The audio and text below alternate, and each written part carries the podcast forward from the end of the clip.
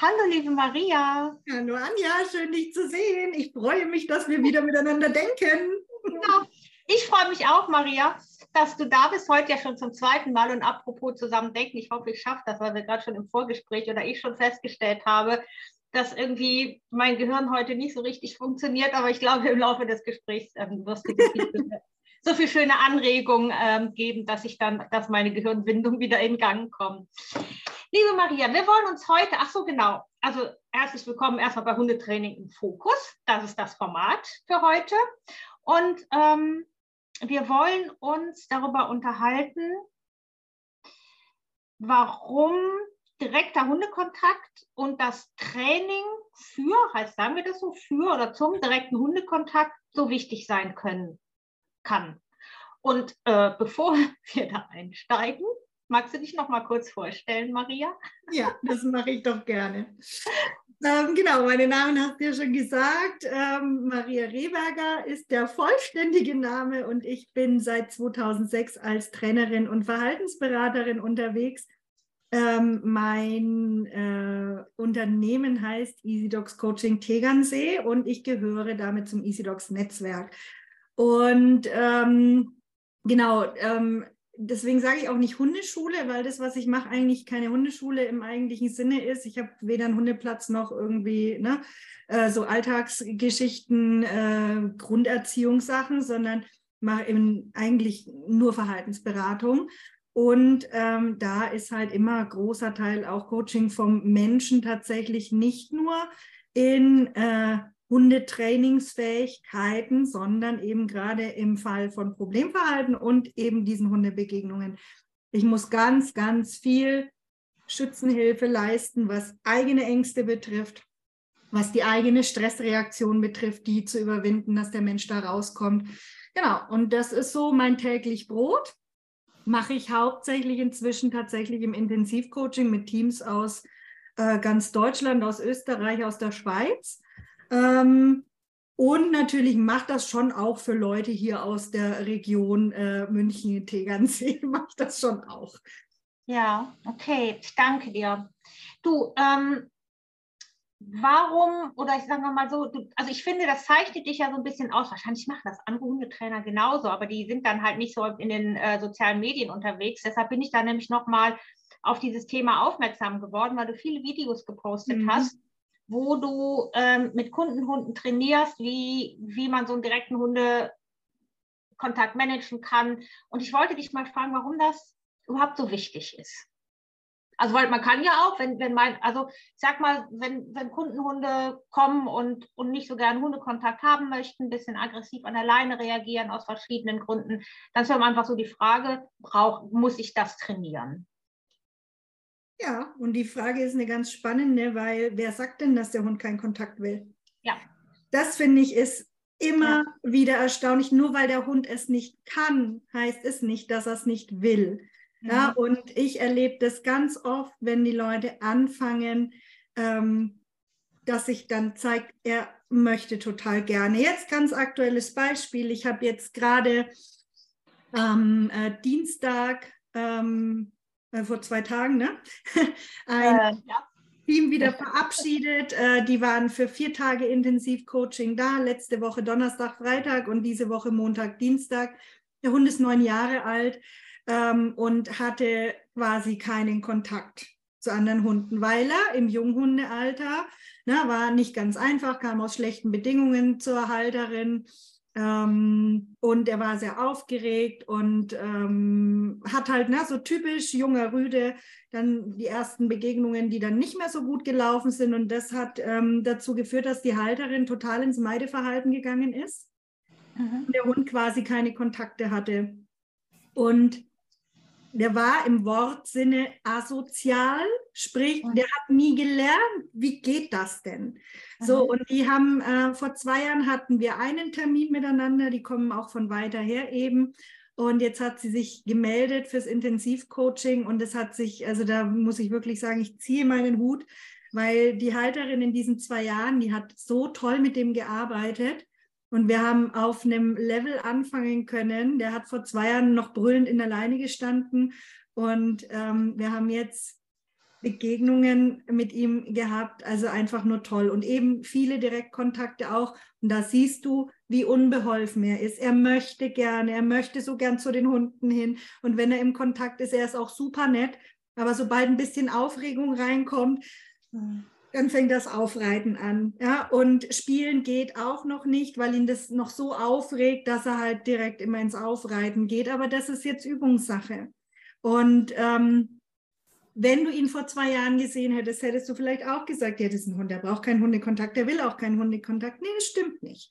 Ja, und ich finde, ähm, erstmal davon auszugehen, dass der Hund keinen Kontakt will, nur weil er ein bestimmtes Verhalten an den Tag legt, das macht sehr schnell blind und ähm, nimmt dem Hund meiner Meinung nach auch ähm, Lebensqualität und vor allem auch Entwicklungspotenzial, das da ist.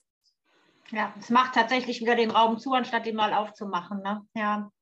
Ich finde dieses Thema so, ähm, so spannend und vor allen Dingen so vielfältig, dass ich merke, dass mir gerade so ein bisschen der Mumm für dieses Gespräch flöten geht, weil ich gar nicht weiß, was ich dich als nächstes fragen soll. Deshalb gucke ich einfach nochmal auf. Nee, ernsthaft jetzt, lach nicht. Weil ich, da spielen so wahnsinnig viele Aspekte mit rein. Genau. Deshalb gucke ich jetzt nochmal auf mein Skript und arbeite das einfach mal ab in der Hoffnung, dass wir dann ein bisschen Struktur reinkriegen.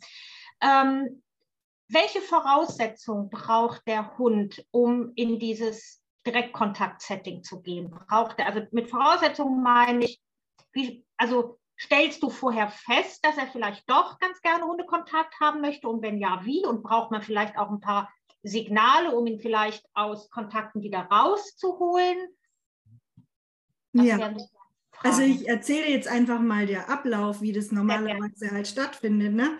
Die Leute nehmen Kontakt auf zu mir, weil sie Begegnungen trainieren wollen. Dann vereinbaren wir einen Online-Starttermin. Im Vorlauf dazu kriegen die von mir einen sehr, sehr umfangreichen Fragebogen, wo ich wirklich mhm. alles abklopfe.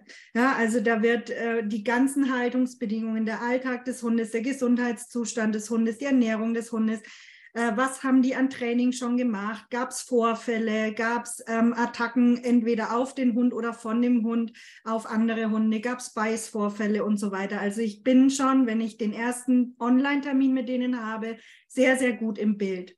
Okay. Dann findet der Online-Termin statt.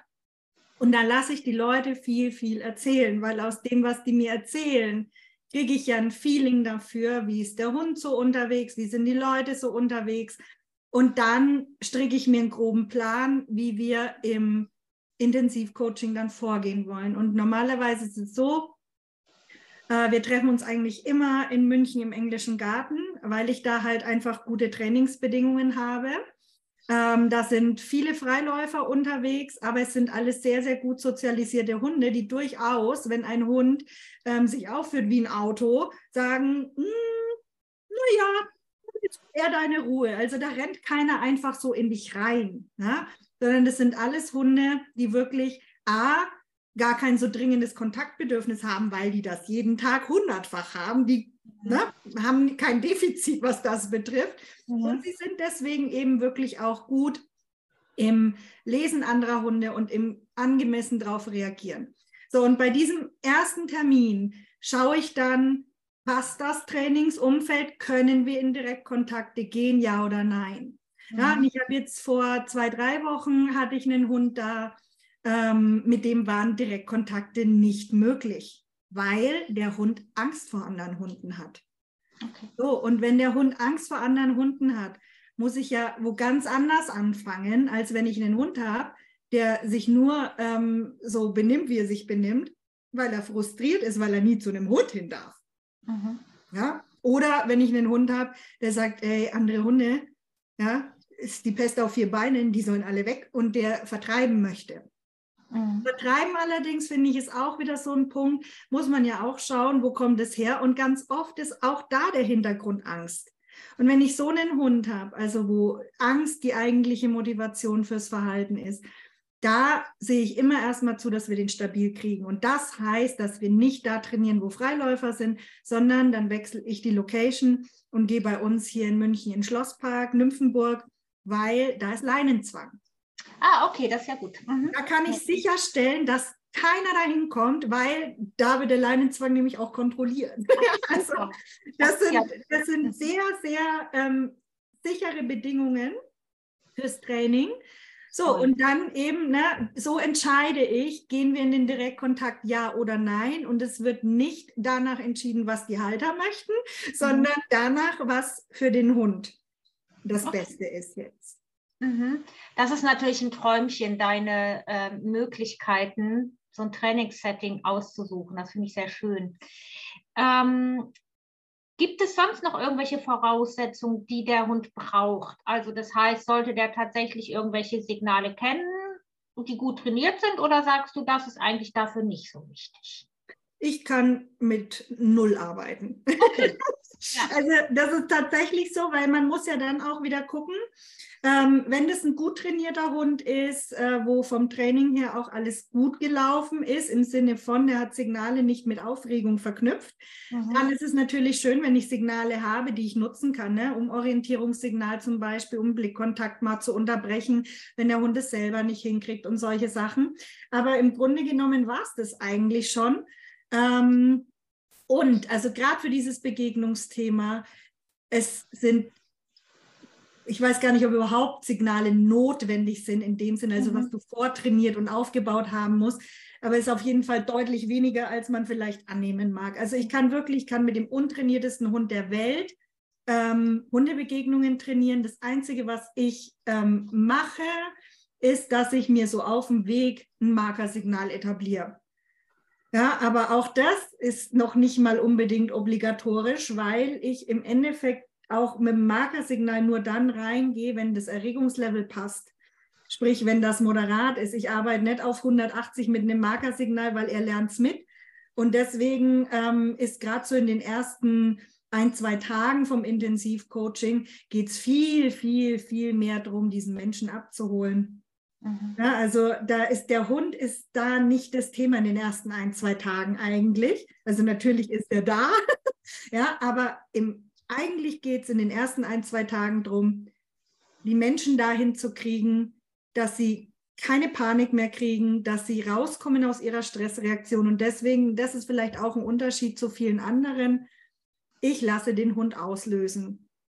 Der Hund löst im Training aus, weil das ist das, was den Leuten passiert und was Training unmöglich macht, weil die so eine Angst davor haben, ja, dass sie handlungsunfähig sind. So, und ähm, das ist für mich ein ganz, ganz wichtiger Punkt. Alle reden immer davon, den Menschen da abzuholen, wo er steht. Und dann wird nur im grünen Bereich trainiert. Da steht der aber nicht. Der steht völlig verzweifelt mit einem Hund an der Leine da, der brüllend im Zweifelsfall sich da reinwirft. Da steht der. Der steht nicht da, dass er so laufen kann, dass ihm das nicht passiert. Noch nicht. Ziel ist natürlich, ne, dass wir da hinkommen. Aber erstmal muss ich den da abholen. Und die Kundin, mit der ich dann den Ortswechsel gemacht habe, weil ich eben gesehen habe, mm -mm, na, der braucht ein sicheres Umfeld. Mit der habe ich auch zwei, dreimal, vielleicht sogar viermal, ich müsste es mal nachgucken, haben wir die Situation durchlaufen, wenn dieser Hund gebrüllt hat. Und Anja, sowas sehe ich auch selten. Ja? Kleiner Kerl, der hat geschrien, dass Leute stehen geblieben sind auf 30, 40 Meter Hundesichtung und gedacht haben, wir tun dem was. Mhm. Ja, so hat der geplärt.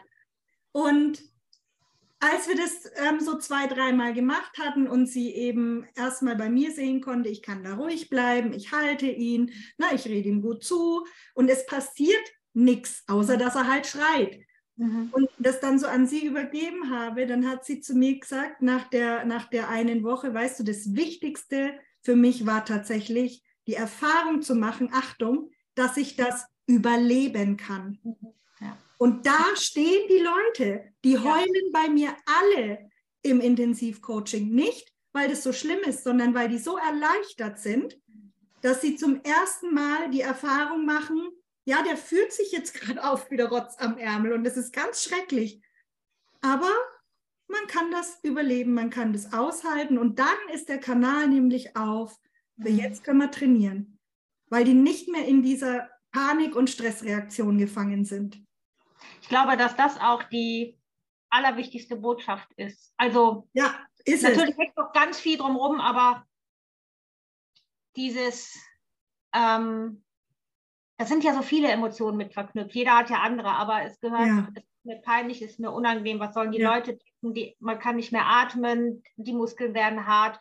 Und das Schlimmste ist wirklich, dass, da, also das haben mir auch schon einige Kunden gesagt, das ist jetzt vielleicht, ah nee, es ist nicht übertrieben. Manche haben wirklich, das ist wie so Todesangst, weil die gar nicht, also, und die Menschen können oft gar nicht verbalisieren, warum eigentlich. Also, Mhm. weil das so, die, also weil auch das soziale Umfeld so, so eine Macht hat. Ne? Das ist wirklich, also ich finde sehr spannendes Thema für die Menschen, mit die damit zu tun haben, natürlich das schlimmste Thema im Zusammenleben mit ihren Hunden überhaupt. Ja, weißt du, und das ist, das ist für mich echt das A und O. Ähm, wenn, wenn, wenn es heißt, wir müssen den Menschen da abholen, wo er steht, bitte dann lasst uns das doch tun. Und lasst uns nicht anfangen mit, wir brauchen ein Entspannungssignal und du äh, musst vorausschauend laufen und du brauchst 158 Meter Abstand zum nächsten Hund. Das ist doch nicht die Realität dieser Menschen. Sondern die Realität dieser Menschen ist, sie versuchen ja schon, ne, vorausschauend zu laufen und dann kommt doch wieder einer angerannt und der Hund löst aus und sie stehen mit ihrem Hund da und versuchen den mit aller Macht festzuhalten. Ja, die gehen schon da, wo kaum jemand geht, gehen zu Zeiten, wo kaum jemand geht. Die machen doch schon alles. Und dann kommen wir als Trainer daher und sagen, du musst davon noch mehr machen? Nee, das kann es nicht sein. Ja, und deswegen, ich weiß, dass viele äh, Kolleginnen und Kollegen, glaube ich, da jetzt schwer die Nase rümpfen werden, wenn ich sage, ich lasse den Hund im Training auslösen. Aber für die Menschen, auch aus Sicht der Humanpsychologie, ist es so wichtig, dass diese Leute sich gesehen und gehört fühlen und dass wir sie durch diese richtig, richtig allerschlimmste, fiese Situation, die sie mit ihrem Hund erleben, dass wir sie da durchbegleiten. Und wenn das geschafft ist, dann können wir gut trainieren. Und dann Also- machen wir. Hm? Entschuldigung, ich wollte dich nicht unterbrechen. Entschuldigung. dann machen wir ja genau das, ja, worauf es ankommt. Wir wählen die richtigen Abstände. Ja, wir ähm, trainieren auf einem Level, wo der Hund noch gut mitmachen kann. Es geht nicht darum, den Hund in Situationen zu bringen, die er nicht bewältigen kann. Es geht darum, den Menschen da abzuholen, wo er gerade ist, wo Situationen stattfinden, die der Mensch nicht bewältigen kann. Und ähm, deshalb finde ich auch unser Gespräch so sehr wichtig, weil, also das ist nämlich genau das. Das heißt, man muss ja Training erstmal ermöglichen. Und ich kann ja nur Training ermöglichen, wenn das Gehirn des Menschen einigermaßen einsatzbereit ist. Also ich weiß ja immer, wovon ich rede, weil mein Gehirn manchmal auch sagt, heute nicht und so. Und ähm, dann brauche ich Strategien, damit es wieder kooperationsfähig äh, ähm, ist. Aber ähm, das schade schon wieder vom Thema ab. Aber um dem Menschen erstmal so ein Standing zu geben und zu sagen, okay, ich habe ich hab irgendwie, ich merke, wir kommen da lebend raus und ich kann mich noch konzentrieren und ich habe mein Standing und ich habe keine Gefühle von, ich sterbe jetzt und es ist alles ganz schrecklich. Und dann kann ich sagen, okay, also ich habe die Erfahrung gemacht, es geht, ich halte meinen Hund einfach fest, der bellt, das ist irgendwie ziemlich blöd, aber es passiert tatsächlich nichts, außer dass er bellt. Und dann kann ich auf dieser auf dieser Basis den Menschen sagen, okay, und jetzt können wir ins Training gehen und dann schauen wir mal, was möglich ist, um dann das Verhalten des Hundes eventuell zu verändern. Habe ich das richtig Ja. zusammengefasst? Ja, und wie ich dann ins Training gehe, das kommt halt auch wieder sehr auf den Menschen an. Ähm, wie sieht es mit dem Stresslevel aus und was ist das für ein Lerntyp? Ganz Mhm. vielen Leuten hilft wenn sie am Anfang die Verantwortung abgeben dürfen. Ja, wenn ich den Hund nehme und ich trainiere erstmal mit dem Hund, die dürfen immer zum Beispiel das Handy draufhalten, damit sie sich dann zu Hause in Ruhe nochmal angucken können, was ist da eigentlich passiert, was hat Maria da eigentlich gemacht, was hat mein Hund eigentlich gemacht, weil auch da wieder, die Leute sind immer noch gestresst. Die sind ja nicht, weil sie das dreimal überlebt haben, dann tiefenentspannt und sagen, ach, ne, super easy, sondern die sind ja immer noch gestresst und angespannt. Aber sie sind zumindest so aufnahmebereit, dass sie mir zugucken können und da was mitnehmen können. Ja, und das ist ja auch wieder so ein ähm, Ding in unserer Szene. Nein, du darfst den Hund nicht in die Hand nehmen. Ge ne, Höre ich ganz oft, wird auch in ganz vielen Ausbildungen immer noch so gelehrt. Und ich finde, das wird wieder überhaupt nicht dem Lernen von Menschen gerecht. Es sind Primaten. Primaten lernen super durch Nachahmung, durch Zugucken. Ja, und das ist bei mir ganz oft der erste Schritt, dass ich den Hund erstmal abnehme, ja, weil das ist ja dann das nächste. Anfänger und Anfänger, also Hund und Anfänger Mensch. Mhm. Plus gestresster Mensch, gestresster Hund, hm, geht so, ne? So, und wenn ich den vortrainiere, dann hat der Hund ganz klar einfach, ne, Timing passt, äh, meine Reaktionen passen, ich mache keine Fehlreaktionen aus einer Stresssituation raus, aus einer Angst raus, sondern ich kann ihn erstmal da sicher durchführen und ihm erstmal zeigen, du, so schlimm wie du auch glaubst, dass diese Welt hier um dich herum ist, ist es gar nicht. Das wiederum kriegt der Mensch mit und dann ist es eigentlich ein Selbstläufer. Die Leute werden immer entspannter und dann kommt schon, darf ich mal? Und sage, natürlich darfst du mal. Möchtest du alles machen? Oder wollen wir, soll ich erstmal noch die Leine festhalten und du konzentrierst dich aufs Ansprechen, aufs Markern, auf solche Dinge? Also ich übergebe mhm. in so kleinen Schritten, wie es der Mensch gut schaffen kann, immer weiter an den Halter. Mhm. Und dann geht es noch weiter, ja, also wenn der Mensch dann schon so fit ist, dass er sich das alles alleine traut und ich nur noch von außen quasi coache und in Notsituationen dann eventuell eingreife, wenn das alles gut läuft. Dann gehe ich noch einen Schritt weiter, dann fange ich an mit den Knopf im Ohr Sessions. Dann gehen die alleine, wir sind über Handy verbunden, ich habe so viel Abstand, dass der Hund mich nicht mitbekommt und dann coache ich nur noch von hinten durch. Mhm. Das ist dann nochmal so der Zwischenschritt zu ganz alleine. Ja, weil der Hund verhält sich anders, wenn ich dabei bin. Der Mensch verhält sich auch anders, wenn ich direkt daneben stehe. Und ich ziehe mich quasi immer weiter raus, um die in die Selbstständigkeit zu kriegen.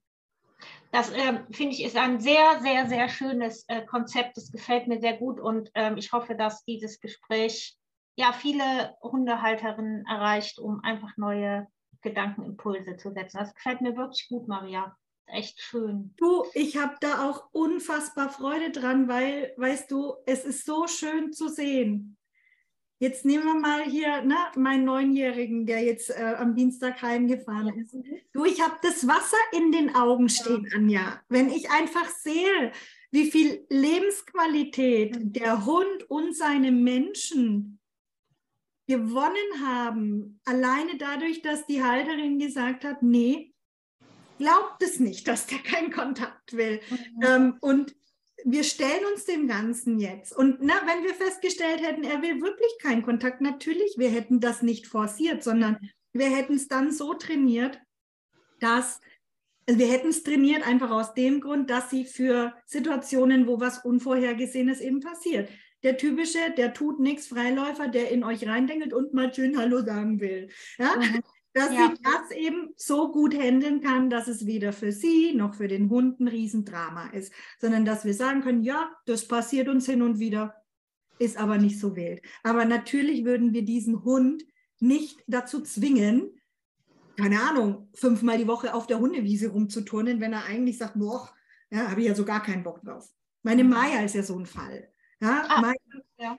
ja, Maya hatte ähm, noch nie groß Interesse an Fremdhundekontakt dann 2017 schwer traumatisiert durch die ähm, Attacke mit Tötungsabsicht. Das ist ja auch immer was, was ganz viele Leute irgendwie ne, in den sozialen Medien bei mir gar nicht sehen wollen. Ja, du redest dich immer leicht, ne? Und aber es gibt ja auch Hunde. Ja, ich weiß, ist mir passiert. Mein Hund wäre fast draufgegangen. Und trotzdem übe ich es mit den Hunden, weil das nicht der Standard ist. Na, Maya ähm, mit der habe ich jetzt, wir sind so weit, dass wir die allermeisten Hundekontakte, äh, die uns so passieren, sehr, sehr gut bewältigen können. Ne? Also wir sind lang nicht mehr da, äh, dass sie im Trauma tatsächlich getriggert wird. Das Trauma ist gut integriert.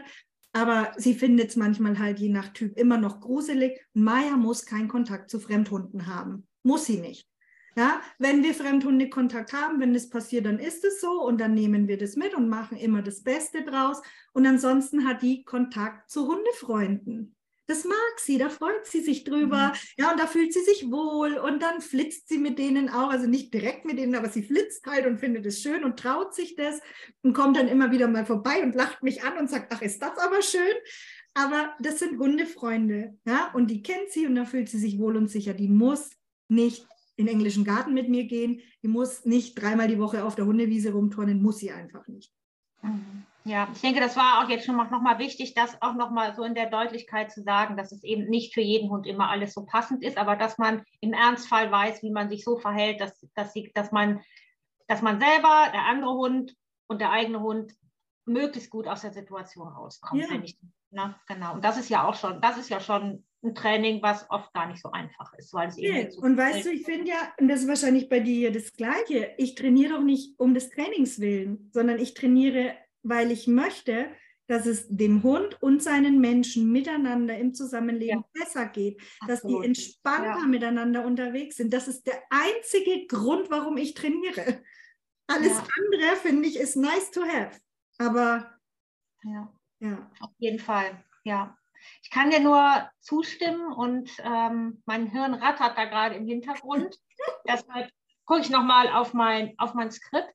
Wenn du jetzt in den Direktkontakt gehst, ähm, was für Skills brauchen die Menschen? Obwohl Skills ist ein blöder Name. Oder was für, was für Fähigkeiten, ja, ist das Skills, für Voraussetzungen brauchen die Menschen, um, ja, um in diesen Direktkontakt mit ihrem Hund zu gehen, wie zum Beispiel jetzt der neunjährige Hund, wo, wo das nie geübt wurde oder wo der Mensch eben auch schon sagt, oh, das wird vielleicht schwierig und auch ein bisschen angstbehaftet vielleicht ist. Also ich habe mir hier so ein bisschen aufgeschrieben, was mir so eingefallen ist oder was ich wichtig finde, ist vielleicht die Körpersprache, so die Schlagzeilen der Körpersprache zu kennen, damit ja. ich als Mensch einschätzen kann, wie ist denn so der Hund drauf, der gerade zu uns kommt. Das ja. finde ich. Sie, also siehst du das auch so? Okay. Körpersprache auf jeden Fall, sowohl beim eigenen als auch beim Gegenüber. Dann, wie reagiere ich auf den anderen Hund? Ich mhm. predige rauf und runter, freundlich sein, nett ansprechen, gute Stimmung verbreiten. Mhm.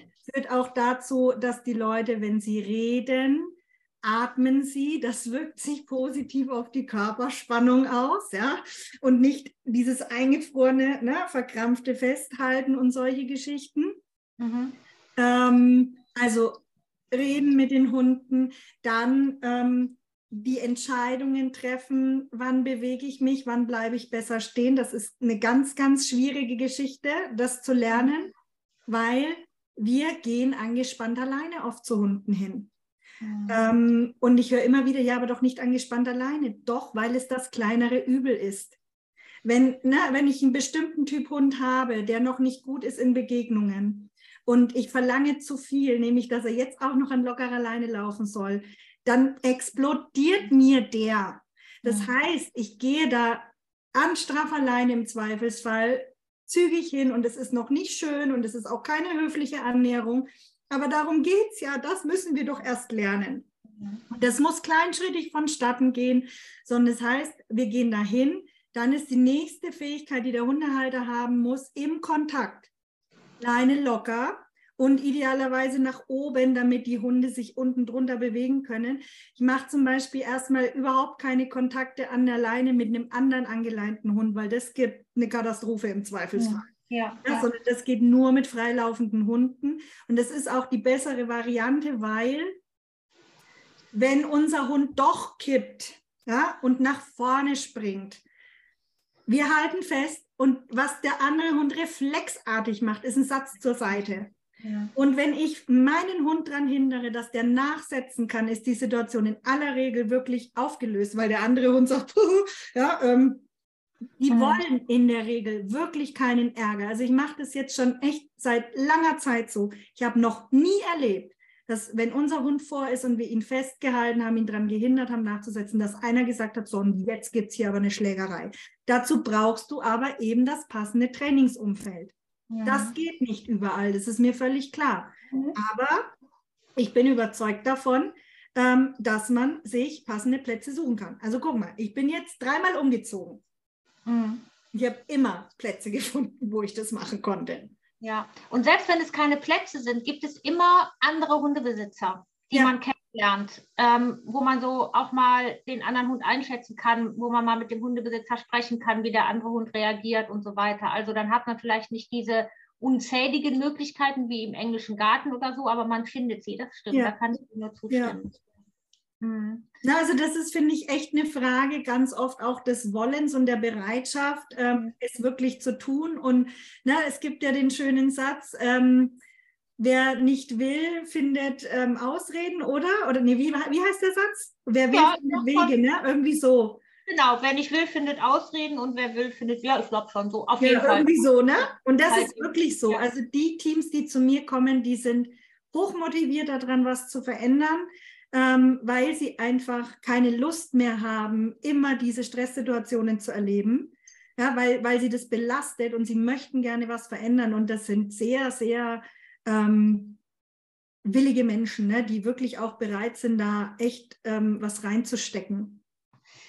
Also ähm, für mich war das ähm, ein Learning und ich mache mach es auch nicht oft, weil, weil ähm, ja, warum eigentlich nicht? Ja, weil, ich, weil, weil, weil auch ich da so einen Lernprozess durchlaufen muss. Also ich habe aber zum Beispiel auch in den letzten m, hm, Jahr angefangen, selbst Hunde, die kreischend in der Leine hängen, auf andere Hunde zugehen zu lassen. Wenn ich weiß, so 100 Prozent weiß ich das natürlich nie, aber dass er nicht, ähm, dass er nicht zubeißt, sondern dass dieses mhm. Leine ziehen und kreischen einfach aus tatsächlich Frustration herauskommt, weil er nicht hin darf. Ja. Das war, hör mal, du kannst dir nicht vorstellen, ich dachte, oh Gott, mich sieht mich keiner. wir fragen mal den anderen Hundebesitzer und die meisten sagen, ja, ist gar kein Problem, mein Hund. Ne, so, ich immer, ne, so hoffentlich sieht mich kein Kollege oder so und dann äh, ja, und das ist ähm, auch ich, da kriege ich jetzt auch Gänsehaut. Ich habe natürlich noch nicht die Vielzahl dieser Erlebnisse, die du hattest, aber die paar haben mir schon gereicht und gemerkt habe, wie selbstbestimmt diese Hunde dann werden, dass sie sagen, okay, ich war jetzt mal da und eigentlich interessiert mich, ich gehe jetzt.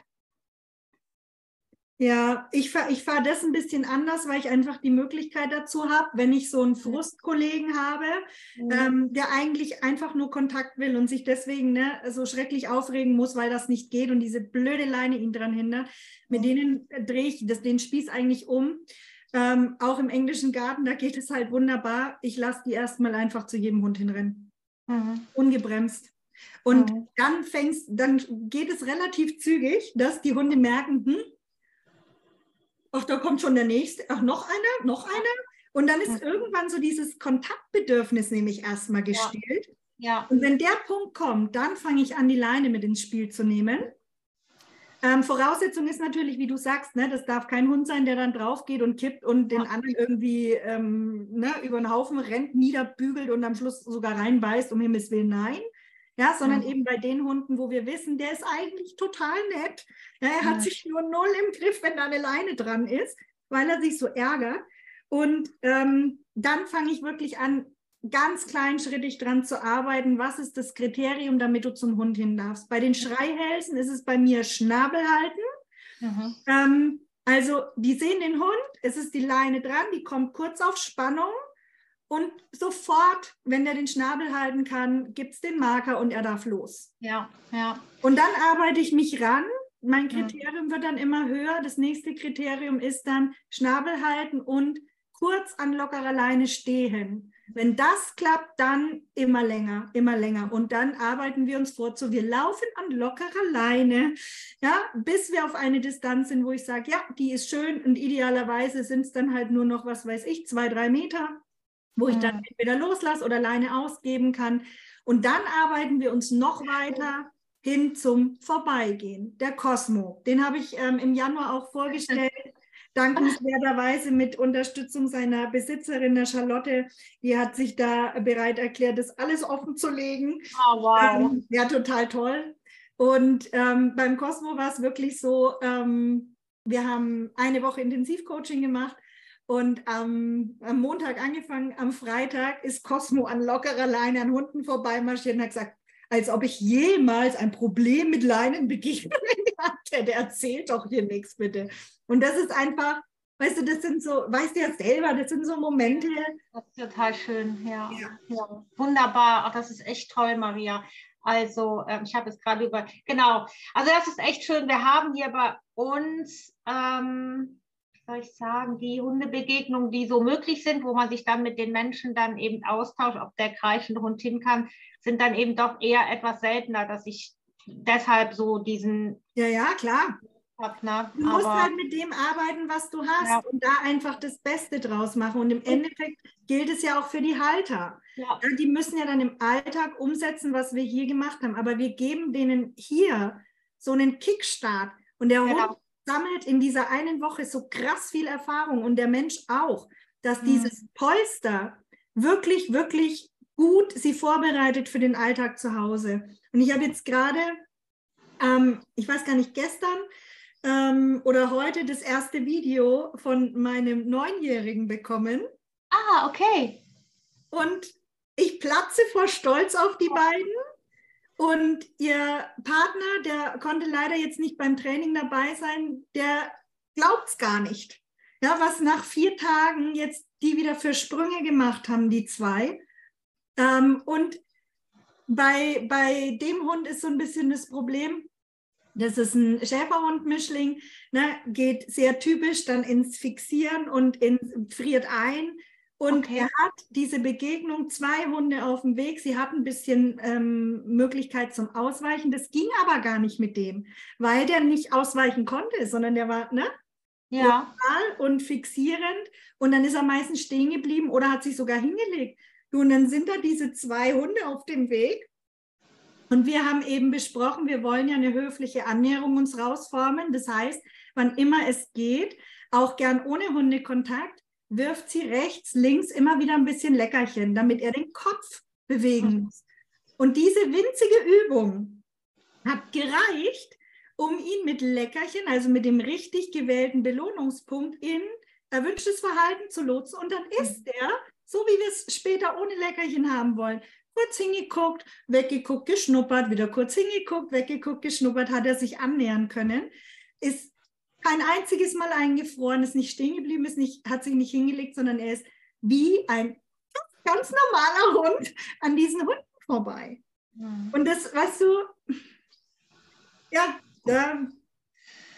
Ja, also mir fehlen tatsächlich gerade so ein bisschen auch nochmal die Worte, weil, also ich sage, ich, ich spreche mal so ein bisschen, wie es mir manchmal geht. Ich finde es für mich manchmal schwierig. Ich weiß wahnsinnig viel, wirklich richtig viel. Du brauchst nur Dio zu machen und raus. Ähm, aber all, und all dieses Wissen, was man hat, was ja alle Trainer haben, so zu nutzen, dass es immer für dieses Team individuell richtig ist. Also ich meine, das schreiben wir uns alle auf die Fahne und wir machen das auch alle. Aber wie schwer das manchmal ist, dich selber auch von gewissen Zwängen zu befreien. Das muss man so machen, das habe ich so gelernt. Also für mich ist das immer wieder ein Learning, wenn ich ein Team vor mir habe, wo ich, wo mein Bauch eigentlich sagt, Anna, jetzt mach das und mein Kopf sagt, nein, das darfst du nicht, weil. Mhm. Na so, und ähm, ich kann mir vorstellen, dass das auch anderen Trainerinnen so geht. Das ist jetzt ja äh, auch alles gar nicht schlimm, aber es ist halt so, dass wir, dass wir Trainer ähm, einfach auch mal Mut haben müssen, andere Wege zu gehen. Und da meine ich nicht mit dem Weg der positiven Verstärkung zu verlassen. Nein, ja, nein. Das ist nochmal wichtig zu sagen.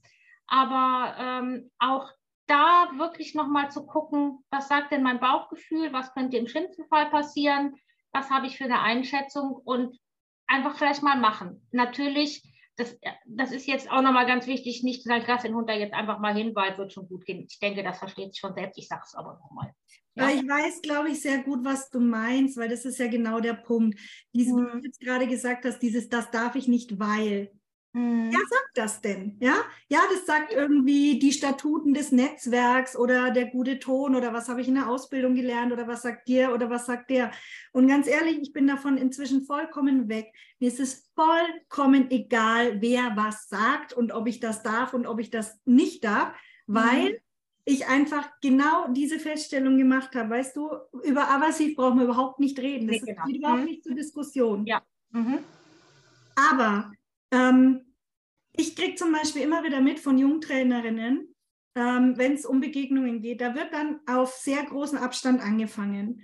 Und es ist halt beim falschen Hund genau der falsche Weg.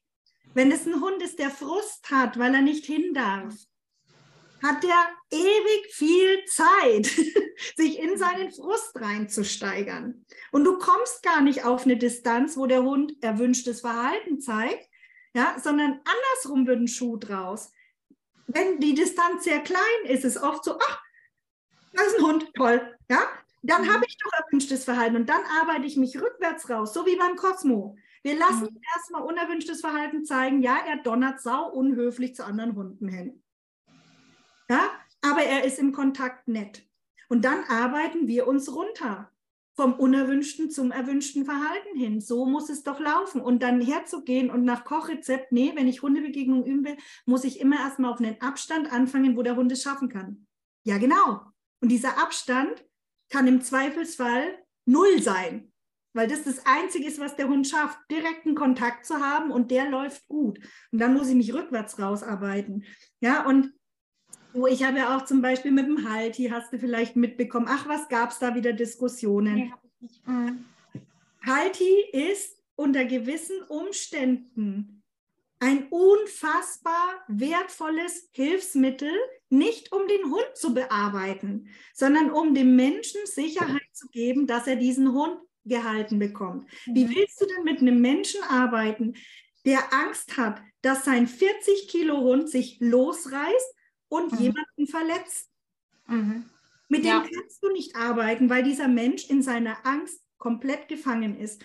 Ja, und auch da wieder, es kommt so drauf an, wie sieht der Gesamtkontext aus? Ist das überhaupt ein Mensch, mit dem ich ein Halti-Training machen kann? Kann ich dem zutrauen, dass der damit vernünftig umgeht?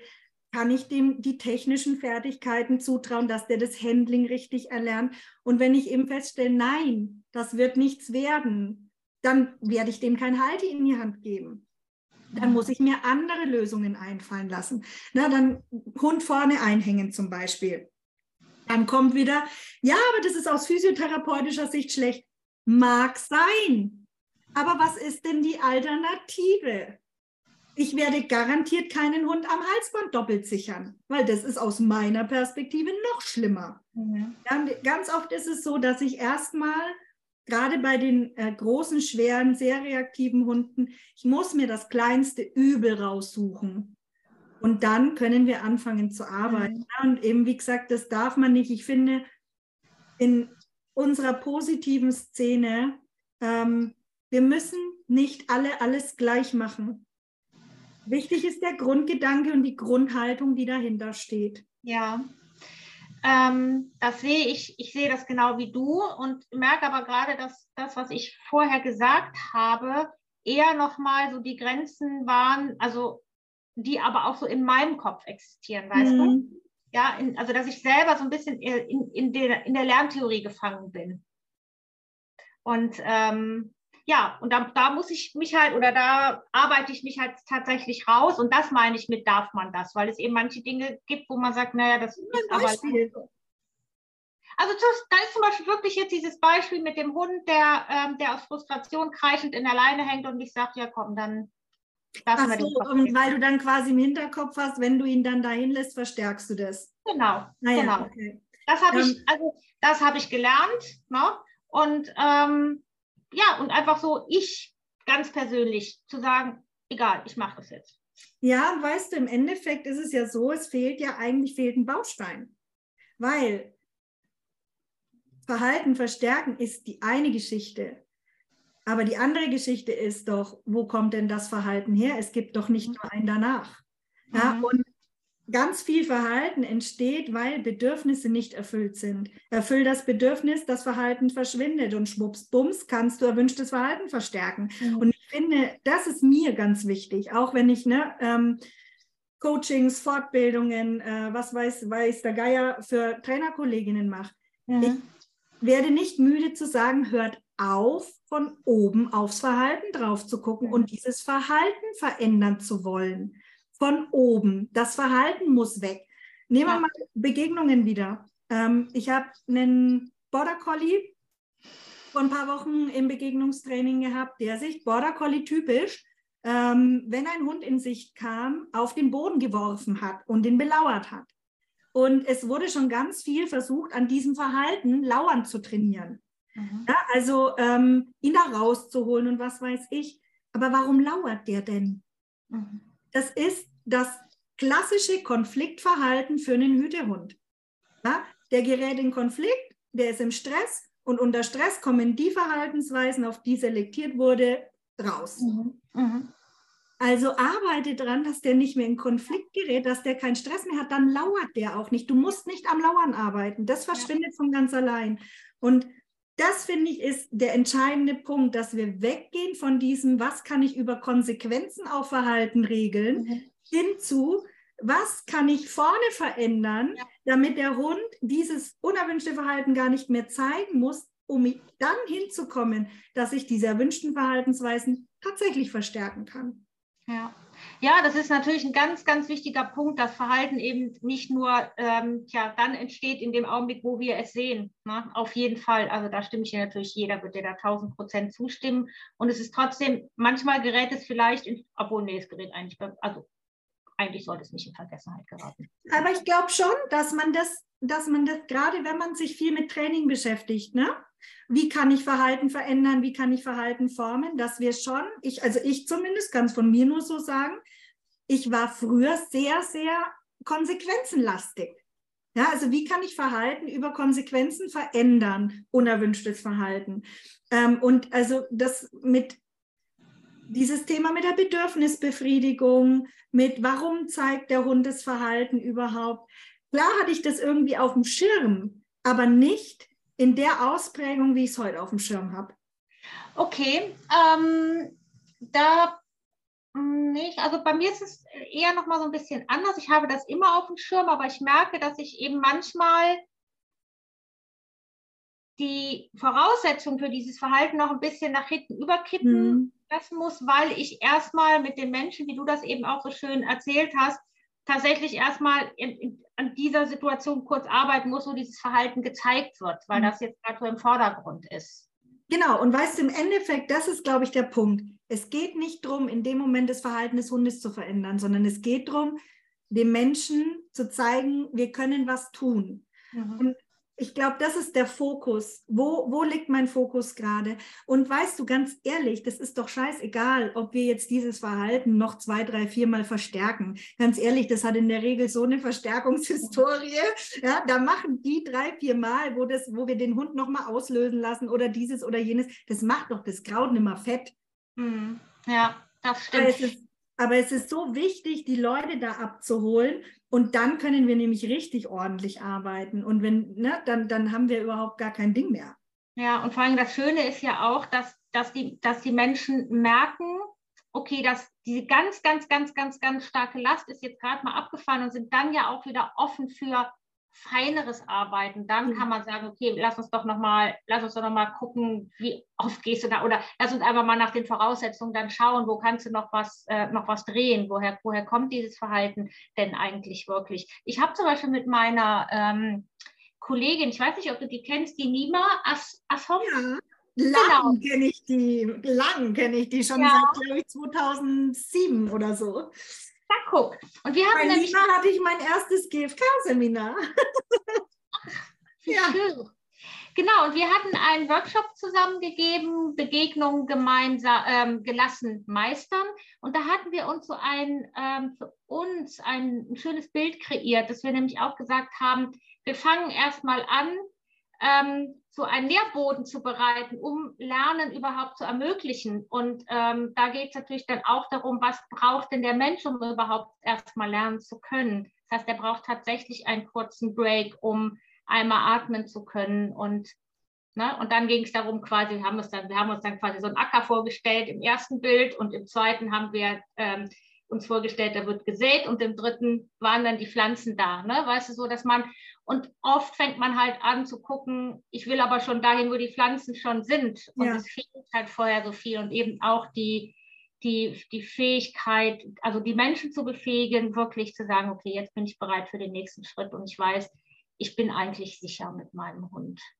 Weißt du, was da, glaube ich, auch noch reinspielt bei uns Trainerinnen, dass wir glaube ich, diesen Glaubenssatz, wir müssen ähm, schnell sein und wir müssen Lösungen liefern, sonst gehen die ja. irreversible oder so. Ich glaube, der sitzt sehr tief.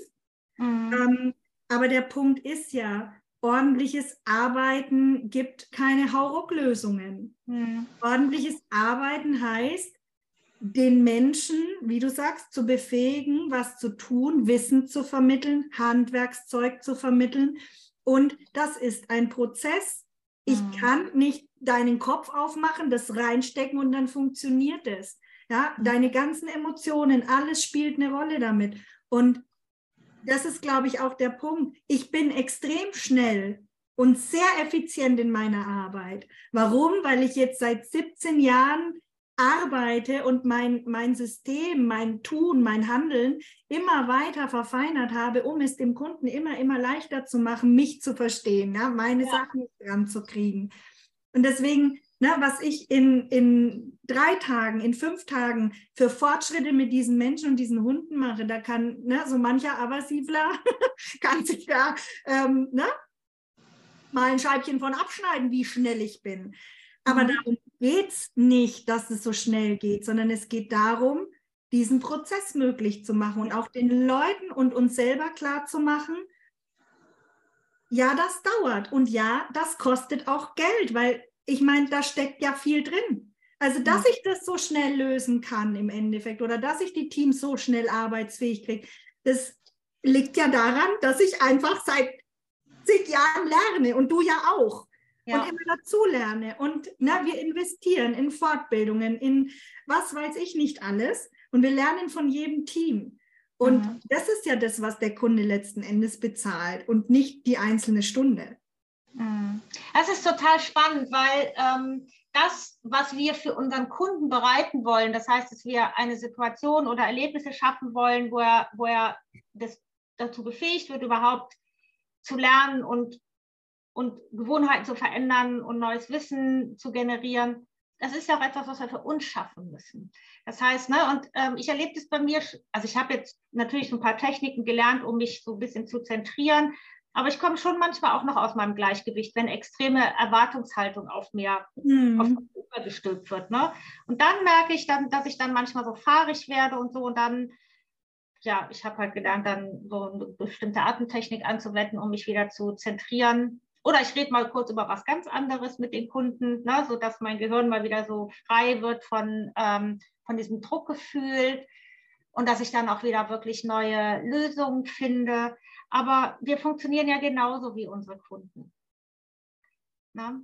Und, und, die Kunden funktionieren genauso wie ihre Hunde. Und jeder von uns Trainern hat immer totales Verständnis, ja, wenn der Hund so außer sich ist, dass man mit dem jetzt erstmal nichts Neues machen müssen, ja, sondern den erstmal stabil kriegen müssen. Aber für den Menschen trifft es ja genauso zu. Hm. Ja, ja, auf jeden Fall. Ich denke halt ganz oft darüber nach, wie, wie eigentlich, also theoretisch ist mir das, glaube ich, klar, aber wie man das praktisch umsetzt. Ne? Wie wirklich effektives Hundetraining, also Training mit Menschen und ihrem Hund aussieht. Und zwar natürlich auch für Menschen, die eben sich das vielleicht nicht so leisten können in dem Ausmaß. Ne? Das ist ein ganz spannendes Feld, aber ich denke, da wird in den nächsten Jahren auch noch viel kommen. Denke ich auch.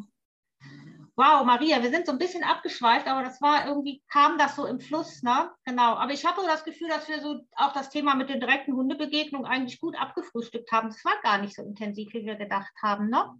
Ging mhm. eigentlich so locker flockig.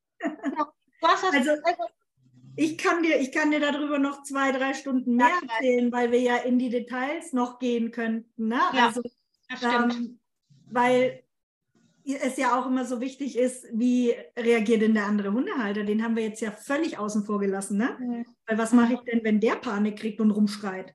Ne? Also da gibt es schon äh, noch eine ganze Menge dazu zu sagen, aber ich finde so erstmal die wichtigsten Punkte, warum ein Direktkontakt äh, zu mhm. überhaupt wichtig ist und dass großer Abstand genau das Falsche sein kann. Ja, und vielleicht so zum Abschluss, ne?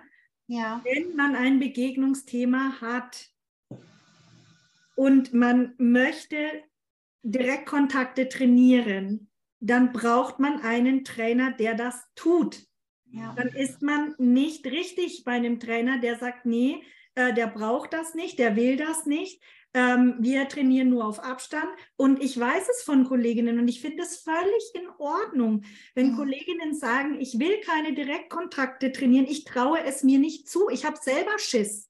Mhm. Ich verstehe das total. Mhm. Aber und ich habe das große Glück, ähm, ich habe ein paar Kolleginnen, die das so sehen für sich selber und die schicken dann zu mir. Die mhm. sagen, ich mache alles gerne mit dir, aber für Direktkontakte gehst bitte zu Maria. Mhm. Ja, und ich finde es total genial, weil wir eben, wir haben ja ein tolles Netzwerk. Und wir haben die Leute, die spezialisiert sind auf bestimmte Dinge. Und na, wie gesagt, Intensivcoaching, ja, da fährt man dann halt hier mal hin und ähm, Aber dann hat man halt das mal gemacht und dann weiß man auch, wie kann ich das künftig angehen, was brauche ich für Ressourcen, ähm, um weiter trainieren zu können. Und wenn ich mit den Leuten sowas gemacht habe und das funktioniert schon gut und ich gebe die zurück zu ihren Trainerinnen, dann können die doch weitermachen, weil dann ist es nicht mehr so, dass sie sich in diese Erstkontakte trauen müssen, weil die haben doch schon stattgefunden. Ja, auf jeden Fall. Also ich sag mal so, ich finde jetzt so die Quintessenz von unserem Gespräch ist, dass das Training an direkten Hundekontakten durchaus eine Option ist, über die man immer nachdenken sollte. Und man muss aber immer individuell auf das Team gucken und man sollte sich jemand zur Seite holen, der sich dazu befähigt fühlt. So, ne? Und aber auch auf der anderen Seite nicht unvorsichtig sein. Das heißt auch, ne, so die, die eigenen Fähigkeiten, nicht die des Trainers, aber die eigenen Fähigkeiten und die des Hundes ruhig mal erspüren lassen, kann ich das jetzt schon oder muss ich vielleicht noch einen Monat warten? Wie geht es mir damit? Wie geht es mir vor allem auch mit den Vorschlägen des Trainers und der Trainerin? Ähm, ja, ich finde, so, und, und das, das ist eben direkte Hundekontakte durchaus etwas ist, wozu unsere Hunde in der Lage sind, weil sie können ja alle kommunizieren. Ja, und ein wichtiger Punkt vielleicht noch, also ähm, das möchte ich zum Abschluss auf jeden Fall noch mit reingeben. Ähm, niemals gefährde ich Dritte. Nie. Ja. ja? Also das finde ich ist was, was ganz klar sein mhm. muss. Ich habe es ja ganz zu Anfang erzählt, wie ich da rangehe. Das heißt, ich habe schon viele Informationen. Hat dieser Hund beschädigend gebissen? Mhm. Muss da eventuell ein Maulkorb drauf? Ich sage nicht, es muss immer einer drauf, weil manchmal sind diese Beschädigungen, das weißt du selber, das war keine Absicht in dem mhm. Sinne. Der Hund wollte nicht da drauf und den in der Luft zerreißen, sondern die sind aneinander geraten. Man zieht und dann bleibt einer irgendwo hängen. Also es kommt ja auch wieder darauf an, was ist da entstanden. Aber im Zweifel natürlich die Sicherheit der anderen geht immer vor. Ja, also deswegen auch, ne, was ich vorhin gesagt habe, den Hund sicher halten können, eventuell über Halti oder doppelte Führung am Brustgeschirr, Maulkorbabsicherung, was auch immer notwendig sein mag die Sicherheit von Dritten darf niemals in Frage gestellt werden. Ja, also ich denke, das ist wirklich nochmal, eigentlich muss man das nicht betonen, aber ich finde es wichtig, dass du das nochmal so sagst. Und letztendlich ist es ja auch so, dass dieses Training im Direktkontakt ja auch der Sicherheit später dient, weil man befähigt wird, sich anders zu verhalten und dass wir da jetzt nicht einen Hund völlig ungeübt einfach sagen, ja, geh mal Hallo sagen, wir mhm. haben ja Bauch drauf kann ja nichts passieren. Ich hoffe, dass sich das jetzt hier auch von selbst versteht, also für die Zuhörer. Ja, du. Genau, aber deshalb betone ich das nochmal so. Ja. Aber ich sage mal, jeder Hund ist es wert, dass man ihn unterstützt dabei, wieder mit anderen Hunden in Kontakt zu treten. Und, ähm, wie, und, und wie das dann letztendlich in der Zukunft aussieht, das wissen wir ja alle nicht, aber ich finde, man sollte sich auf den Weg dorthin machen und auch die kleinen Schritte sind ja Schritte in die richtige Richtung. Ja. Und wenn es nur ist, dass mein Hund künftig den reindonnernden, der tut nichts, wegatmen kann und sagen kann, Mutti, der war aber unhöflich, lass bitte weitergehen. Ja, ja, das ist doch ein tolles Ziel. Ne? Das heißt ja nicht, dass wir aus jedem Hund einen ähm, Stadthund im Freilauf machen müssen, aber dass er zumindest in schwierigen Situationen auf ein Stresslevel kommt, mit, wo man noch miteinander sprechen kann. Ja. Ach, das ist aber jetzt ein schönes Schlusswort, Mensch, Anja. Habe ich auch hab ich gedacht, wow, Anja, das hast du jetzt richtig gut gemacht. Richtig ja. gut. genau.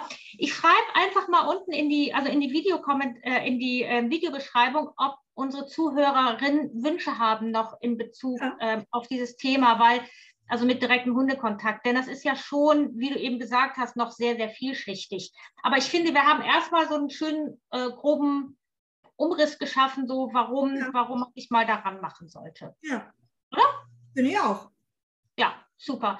Maria, ich danke dir. Das war wieder super schön, total inspirierend für mich. Und ähm, ich denke, wir haben ja damit irgendwie ganz, ganz viele Informationen oder äh, geschaffen, dass Hundebesitzer sich wirklich da mit dem Thema nochmal beschäftigen können. Dass man vor allen Dingen auch diese alten Denkmuster, der mag das nicht, der will das nicht, der kann das nicht, ich kann das nicht, das ist alles so schwierig, dass man einfach nochmal sagt, ich mache mich da nochmal ran, ich gucke nochmal von der anderen Seite drauf. Ja. Nee, vielen Dank, Anja, dass ich wieder mit dir sprechen und denken durfte. Das ja. ist mir eine Freude. Mir auch. Ich hoffe, wir sehen uns bald mal wieder. Stimmt. Gut, Maria, mach's gut. Tschüss. Tschüss.